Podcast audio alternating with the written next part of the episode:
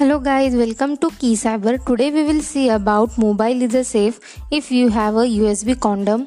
So let's see. To avoid cyber attacks, alleged USB data blockers have been brought to market dubbed USB condoms. This protects you from juice jacking. USB condoms are like small USB adapters that have input and output ports. This adapter supplies electricity to the mobile but stop data exchange completely. That is known as the USB condom. Every known how important is to have a mobile in today's busy life. People consider their life incomplete without mobile. Whenever the mobile battery is down, it seems that life has stopped. Mobile batteries are charged in homes. There is no problem outside as the USB ports are provided for mobile charging facilities at airports, stations, hotels, public restrooms, shopping centers, and elsewhere. We connect our mobile to it and start charging the battery. But have you ever thought how safe it is to do so? The answer is that doing so it is not all safe because by doing this every information stored in your mobile can be easily stolen.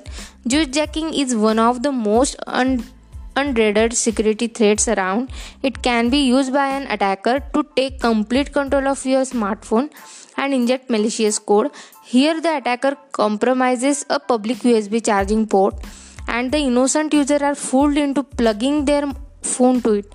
To keep yourself, it's recommended to carry a battery pack or use your own charger and an electrical port. Due to continuous struggle to make the smartphones thinner, the manufacturers are unable to consider considerably increase the capacity of batteries. To solve such problem, different authorities have installed USB charging ports at public places. While they have been seen like a blessings, they bring along a hidden threat. How simply plugging your smartphone to a compromised USB port or charger can inflict your devices with malware uh, such USB charging cords are easily seen in places like airports, parks, conference centers, waiting rooms, and etc. Juice jacking is a hidden risk. Well, it does not matter what kind of smartphones are you using, it transfers power and data over the same cable. This features allows you the hacker to create a simple exploit and inject a malware into the device by accessing the USB port illegally. It might be done by taking control of any charging kiosk.